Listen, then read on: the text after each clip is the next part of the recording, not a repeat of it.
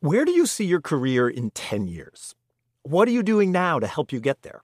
The sooner you start enhancing your skills, the sooner you'll be ready. That's why AARP has reskilling courses in a variety of categories like marketing and management to help your income live as long as you do. That's right. AARP has a bevy of free skill building courses for you to choose from because the steps you choose to take today will help you love what you do in the future. That's why the younger you are, the more you need AARP. Learn more at aarp.org/skills. The most innovative companies are going further with T-Mobile for Business. The PGA of America is helping lower scores and elevate fan experiences with AI coaching tools and 5G connected cameras. AAA is getting more drivers back on the road fast with location telematics. And the Las Vegas Grand Prix is powering race day operations with 5G connectivity, giving fans an experience at the speed they deserve. This is accelerating innovation with T-Mobile for Business. Take your business further at t-mobile.com/now. Upswell Marketing would like to remind you that when customers choose your small business, they're really choosing you. So focus on super serving your existing customers and let Upswell handle the pipeline generation of new leads and customers. Upswell specializes in developing customized direct response campaigns and is now offering a no obligation free assessment of your current marketing strategies. Not to mention, new customers also receive 15% off their first order when they mention that they heard about Upswell on this podcast. For more information, visit upswellmarketing.com. That's upswellmarketing.com.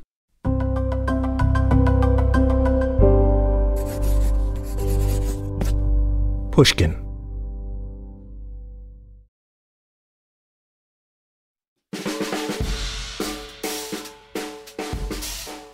I'm Jacob Goldstein, and this is What's Your Problem? The show where entrepreneurs and engineers talk about how they're going to change the world once they solve a few problems. My guest today is Anna Katrina Shedletsky. She's a mechanical engineer who started her career at Apple, where she worked on the Apple Watch. I was responsible for, uh, we call it packing the suitcase. So the industrial design team makes beautiful surfaces of like what it's going to look like on the outside and the product design engineers figure out how to get all the parts inside that suitcase if you will got to get all the parts in and then you know that product needs to be robust When Anna was working on the watch, she saw a massive problem. Not just with the watch or even just with Apple, but with all of electronics manufacturing. The problem is this electronics manufacturing is incredibly inefficient, incredibly wasteful. And I'm not talking about consumers throwing devices away, I'm talking about the manufacturing process itself, what happens before the product even leaves the factory. So, Anna left Apple and started a company called Instrumental to try to solve that problem. In our conversation, Anna laid out the problem really clearly when she explained what happens when a new device is about to go into production. It starts with a sort of practice build when a few hundred or a few thousand devices are assembled as a test. If you're part of a team of engineers working in your cushy office in Cupertino, this is the moment when you and your team have to go and actually see this thing you've designed being built. you'd all get on a flight and you'd fly. Um, generally to china. It's where a lot of stuff is built um, although today maybe it's somewhere else in greater asia. And then you you know land in a in a city and then you get into a factory van and you might drive for an hour and a half or two hours out into a very rural part of, of china. And that's where you'd have a massive manufacturing center uh, and then we would be there for about 10 or 14 days What is the point of you being there? i'm there trying to find issues find problems find parts that aren't fitting find quality issues with parts so like we expect there to be problems and quality issues with the parts Anna said she's not allowed to talk about specific pre production problems they had with the Apple Watch, but she did give me a hypothetical source of problems the antenna. So, okay, picture a factory with hundreds of workers packing all these tiny little parts into the watch. One of those parts is the antenna, this tiny little thing the size of like a one inch piece of dried spaghetti. And it has to go in there just right so that the watch can talk to the world. If the antenna isn't just right, the watch doesn't work. Yeah. So let's say hypothetically, you at the end of the line, you have a pile of units that the antennas don't work. The antenna is really challenging. It's like near a lot of metal, and antennas and metal don't don't mix. Yeah. Uh, and so the antennas don't work. What you have as an engineer is test station results that say the signal is low. It could be an 80% issue, like uh-huh. 88 out of 10 don't work. It yeah. could be a, you know, 0.1% issue. You only have one that doesn't work. You made a thousand and nine hundred and ninety nine of them work. But what's wrong with this yes. one? Because if you make a million, yeah, what's wrong with that one? If you make a million, one in a thousand is a big problem, right? Yes, exactly, yeah. exactly. And so in development, you care about every failure.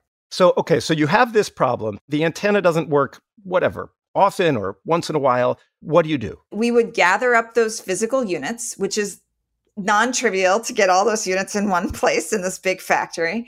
And then we would very carefully start to rip them apart to try to get more data about what's wrong with these units. Why don't they work? Now, one of the things that's interesting about antenna specifically and watch, if you've ever seen a teardown of the watch, is when you're taking it apart, you could very easily be destroying the evidence of the thing you're trying to find. Oh, like you just budge the antenna a tiny a little millimeter or whatever, and that matters yes. in a watch. Yes, yeah. and it matters. And so you might try to take some what X-ray images before you disassemble, so you have some idea. Literally, there you have an X-ray camera. Yes, or a CT scan, watch. which is like a three-dimensional X-ray, and then um, you take them apart and you'd very carefully uh-huh. try to figure out what was going wrong. Uh-huh. And sometimes those things are obvious. You open it up, it has no antenna in it. So that's why the antenna doesn't work. Uh-huh. Sometimes it's very obvious. Yeah. Sometimes it's not obvious. And like as a skilled engineer, you're looking at it, you're like, I have no idea.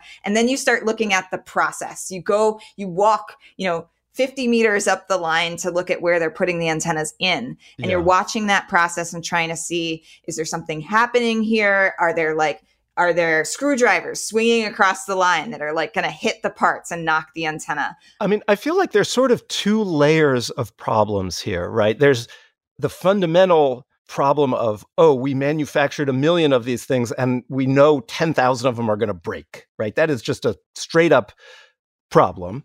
Uh, there is also the like engineers like you have to go fly to China, you know, stand on an assembly line and just hope they catch things. Hope they figure out where the problem is. Not even yeah. they're looking for problems. They don't even know their problems are yet. Like yeah. I would go to a build and it would be a successful build if we left the build with a hundred issues in a spreadsheet of different things that we needed to fix. So that was a success like the more problems you find the better. I mean it's a success because you found because you know the problems are there yes. and you're just worried that you're not going to find them. Yes. That's like your real nightmare problem if you're like a design engineer right? The one that like you don't know is a problem until you've shipped a million pairs of earbuds or something. The technical term for that is an escape. So that's a failure that has escaped. The problem escaped the factory. Yes. Yes. And so escapes are what essentially then cause returns and if we go back to that waste, yeah, which is hugely costly, right? It's bad for the reputation of the manufacturer because it's like, oh, it's a crappy product. Get bad reviews it's online, not a reliable product. on Amazon. Bad reviews, mm-hmm. and and you've got to like refund the money, send the person a new one. So it's costly on many levels. Yes, yes, and so returns should be avoided, and you avoid returns yeah. by reducing escapes, and you reduce escapes Good. by uh, not only by figuring out all the things that you can possibly test for. And so that's why there are test stations yeah. on the line, but the test station can't test for everything. Did you just live in fear all the time of missing some terrible problem? Uh, I don't even know how to answer that. I think that a good engineer is a paranoid engineer. So for me as an engineer, I thought it was kind of silly that there is so much luck involved. You just have to get lucky and catch the problem before it goes into production? Luck like that? Yes. And uh-huh. so you're uh-huh. trying to find, you're relying on luck to find things that you can improve in development. Uh-huh. And then there's also like the scramble and the heroism that happens when you do have a problem that everybody learns about. Oh, we have this problem. So then you have this fire drill where everybody flies in, tries to figure out what's going on. There's tons of freneticism and activity. And this just seemed like a waste. Like, why is it that we're so reactive? versus proactive? Uh-huh. Why is it that like I don't have access to the data that I need as an engineer to actually proactively solve these problems? I have to go and like hope versus know. After the break, Anna launches Instrumental, a company that's trying to help engineers solve the problem of finding problems, help them go from hope to know.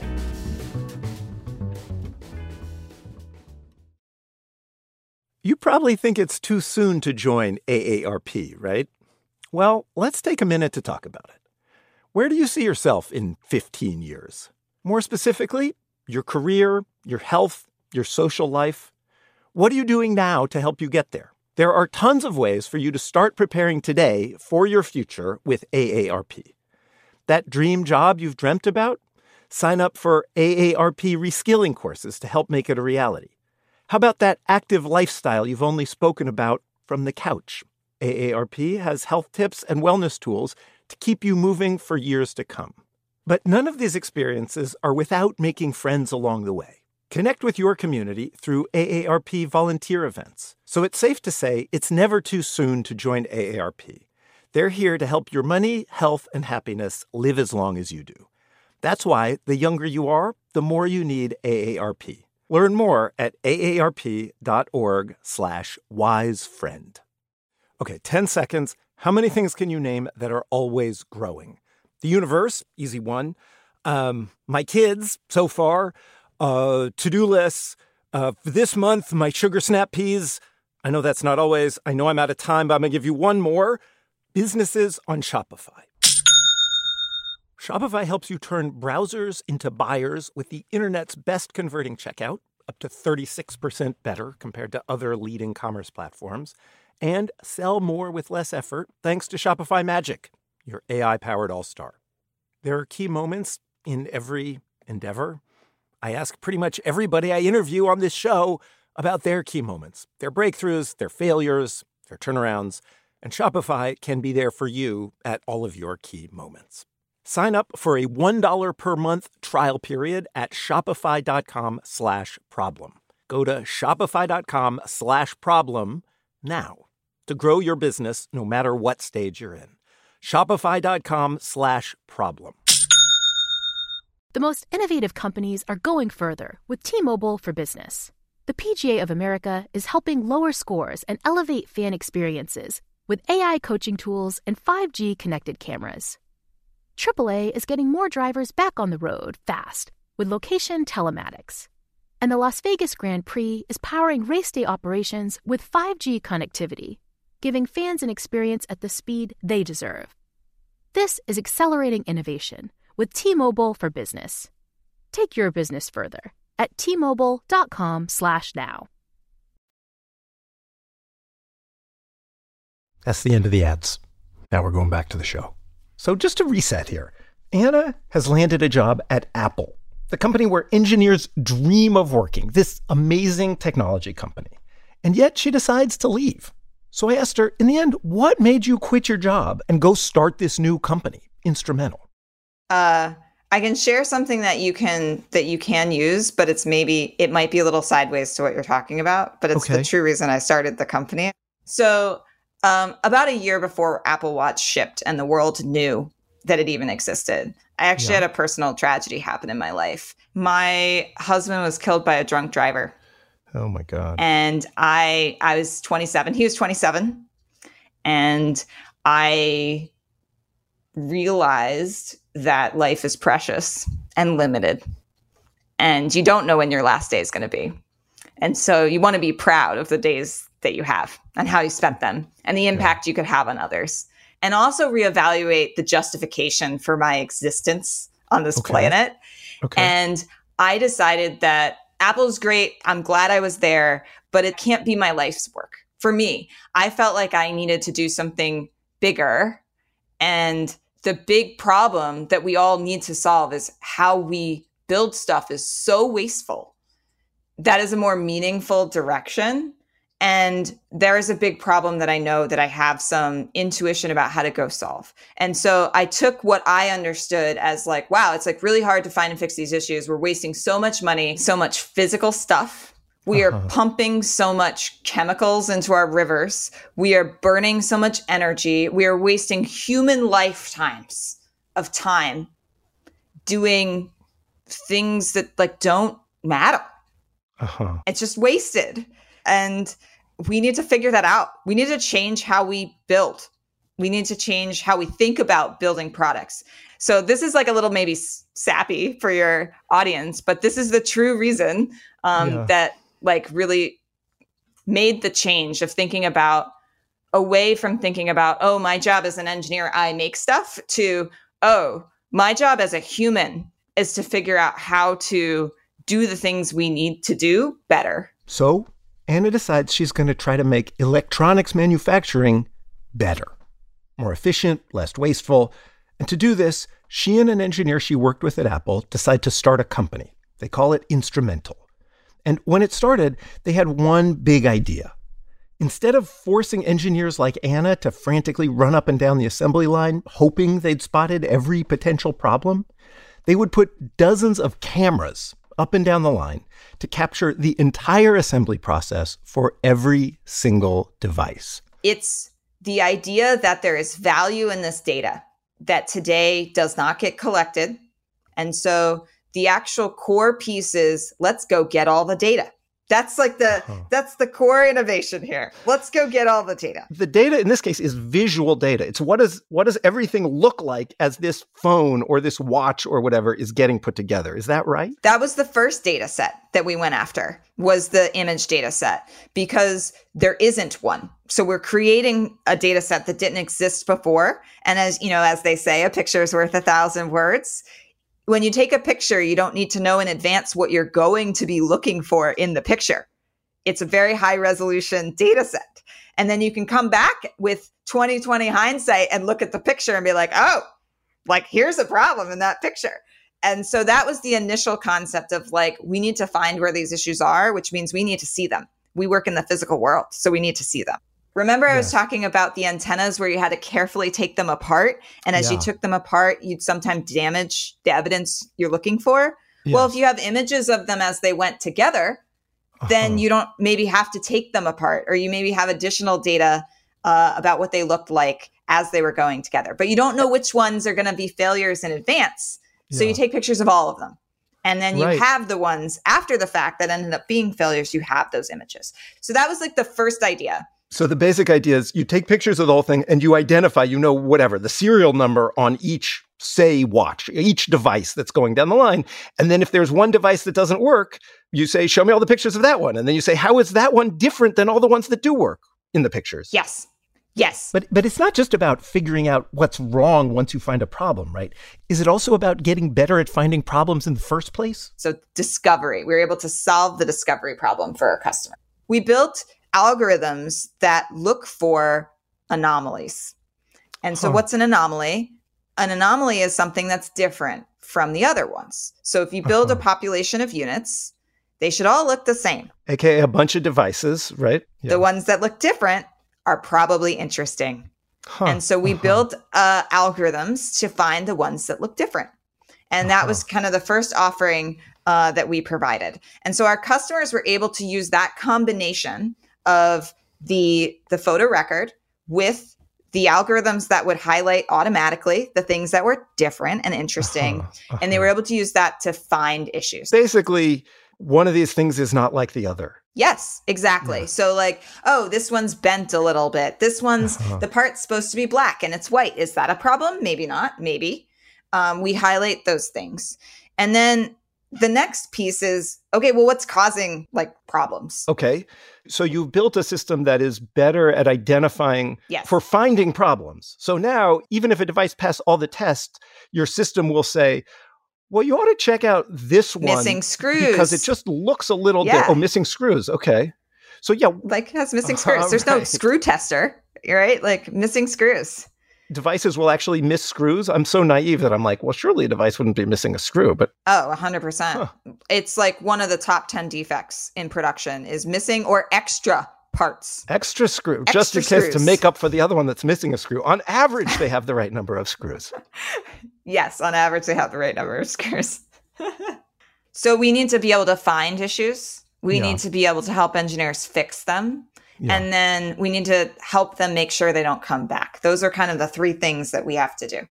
So, okay, those are the three key things Anna's company does to solve this big problem. And, and to tie all those pieces together, she gave me a case study, a case study from a company that was trying to build a webcam. And the company was having trouble with the antenna.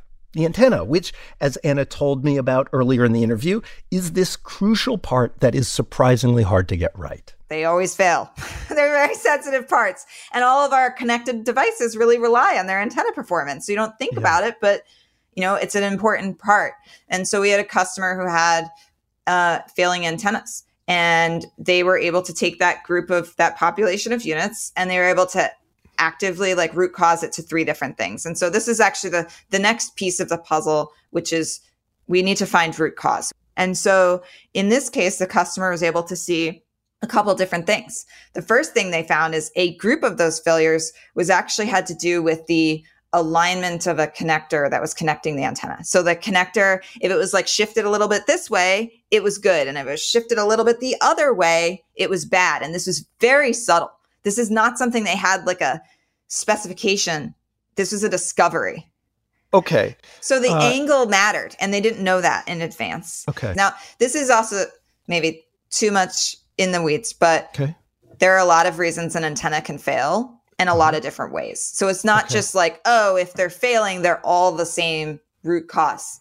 Uh-huh. Actually, there could be a group of different root causes that cause failures. So you have two different phones from the same build, both of which have the antenna that doesn't work. It might be a different reason for each phone that the antenna doesn't work, which makes it harder to solve. So you solve one problem, but then some of the phones still don't work. Is that what you're saying? Yes. Okay. Yes, that's very common. They also found that the software version that they were using on the tester was also correlated to the failures. So most of the failures were Ah. from one particular tester. So in fact, it wasn't a bad antenna. It was a bad test. For some of those units, not all of them, some of them Yeah, still had yeah. the connector coming out at a wrong angle. Yeah, yeah. And then the last one, um, on the same group of failures, in the same group of failures, there was another group of units where what the image based algorithms found is a high correlation to the color of the circuit board.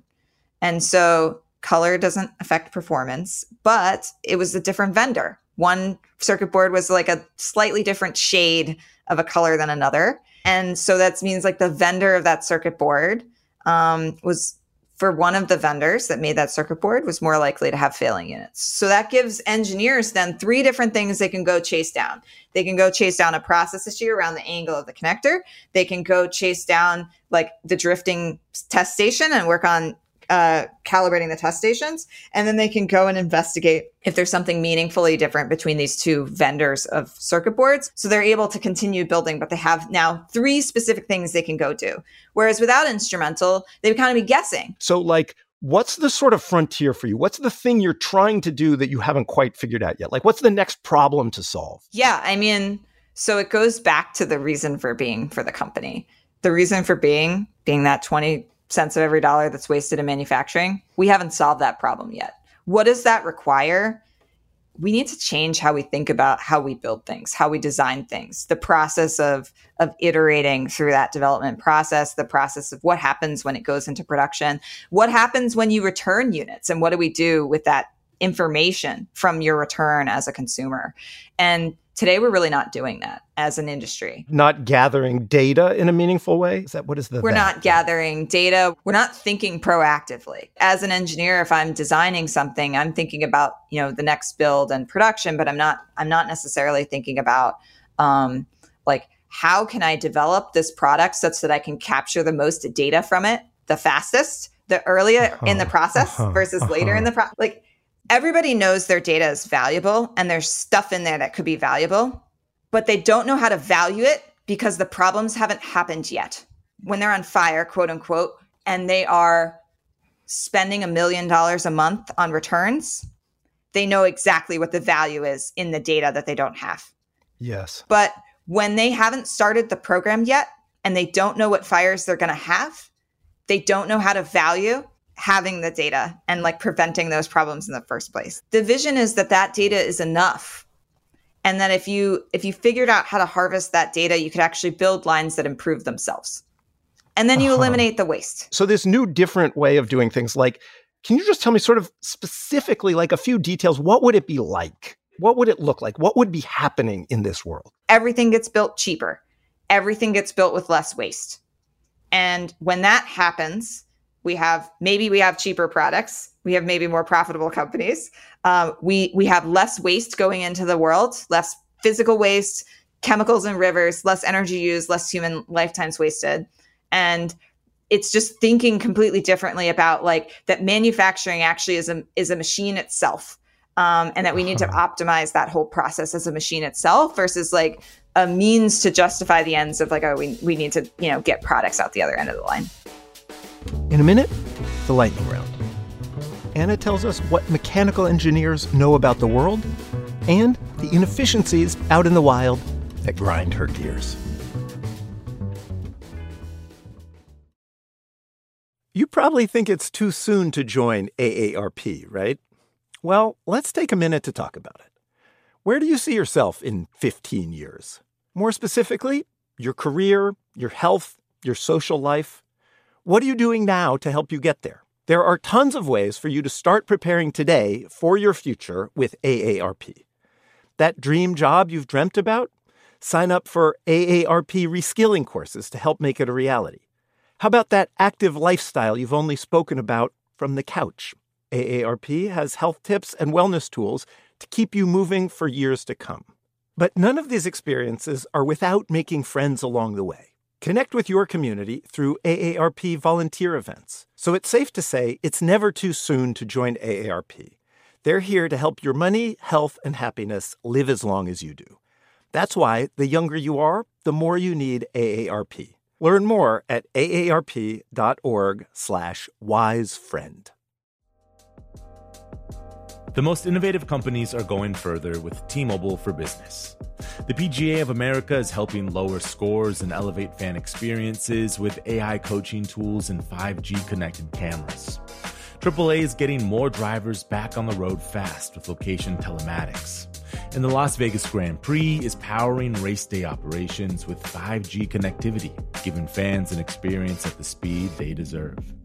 This is accelerating innovation with T-Mobile for Business. Take your business further at tmobile.com slash now. If you're listening to this podcast right now and you're a small business owner, listen up. Upswell Marketing would like to remind you that when customers choose your small business, they're actually choosing you. So focus on super serving your existing customers and let Upswell handle the pipeline generation of new leads and customers. They do everything from hyper targeting best fit prospects through campaign optimization. Upswell Marketing's unique approach includes direct mail, search engine marketing, and social media ads, and has fueled more than 10,000 small business success stories. Upswell specializes in developing customized direct response campaigns and is now offering a no obligation free assessment of your current marketing strategies. Not to mention, new customers also receive 15% off their first order when they mention that they heard about Upswell on this podcast. For more information, visit upswellmarketing.com. That's upswellmarketing.com. Now let's get back to what's your problem. Great. Let's do the lightning round. Are you ready? what's one piece of advice you'd give to someone trying to solve a hard problem? I love that question. I love it. I had a science teacher in high school taught me how to solve hard problems because I was working on science research. I'm a science fair kid. And he taught me to break those problems down into manageable pieces. So, like, if you can take smaller steps and understanding a problem um, and the small steps you can do, then it becomes easier to solve. So, as somebody whose job is sort of to find errors and inefficiencies in the world, is there some some domain, something you encounter in your daily life that you just you really want to optimize? Uh, inefficiencies in things that cause lines really irk me, like at the airport or in like a restaurant, like anything that feels like a non-optimal like kind of scheduling and line that causes a line of humans. That is something that I that I notice and I just like really grinds my gears. Of all your patents, which one's your favorite? I'm going to go with my first patent more because of what it means. So I share my first patent with actually who is now my co-founder, Sam Weiss.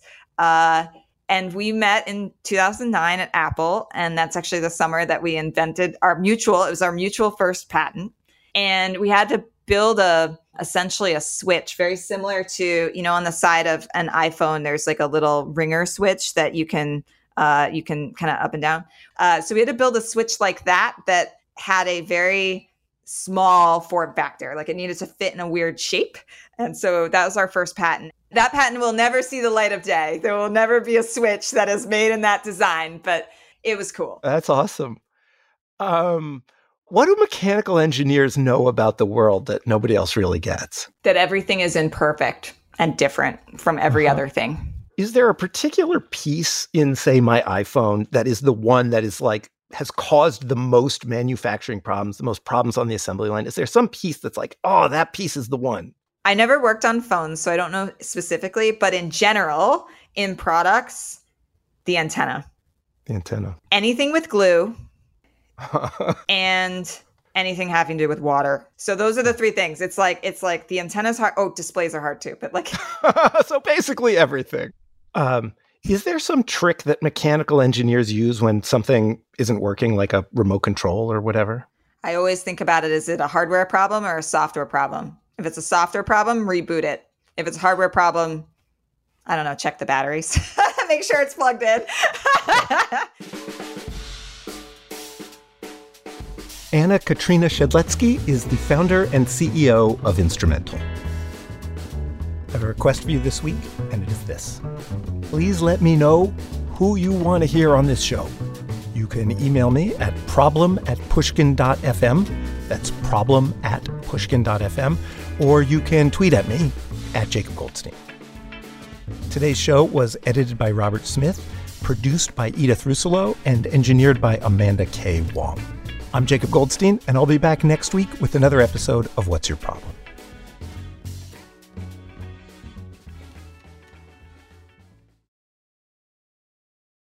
Upswell Marketing would like to remind you that when customers choose your small business, they're really choosing you. So focus on super serving your existing customers and let Upswell handle the pipeline generation of new leads and customers. Upswell specializes in developing customized direct response campaigns and is now offering a no obligation free assessment of your current marketing strategies. Not to mention, new customers also receive 15% off their first order when they mention that they heard about Upswell on this podcast. For more information, visit upswellmarketing.com. That's upswellmarketing.com.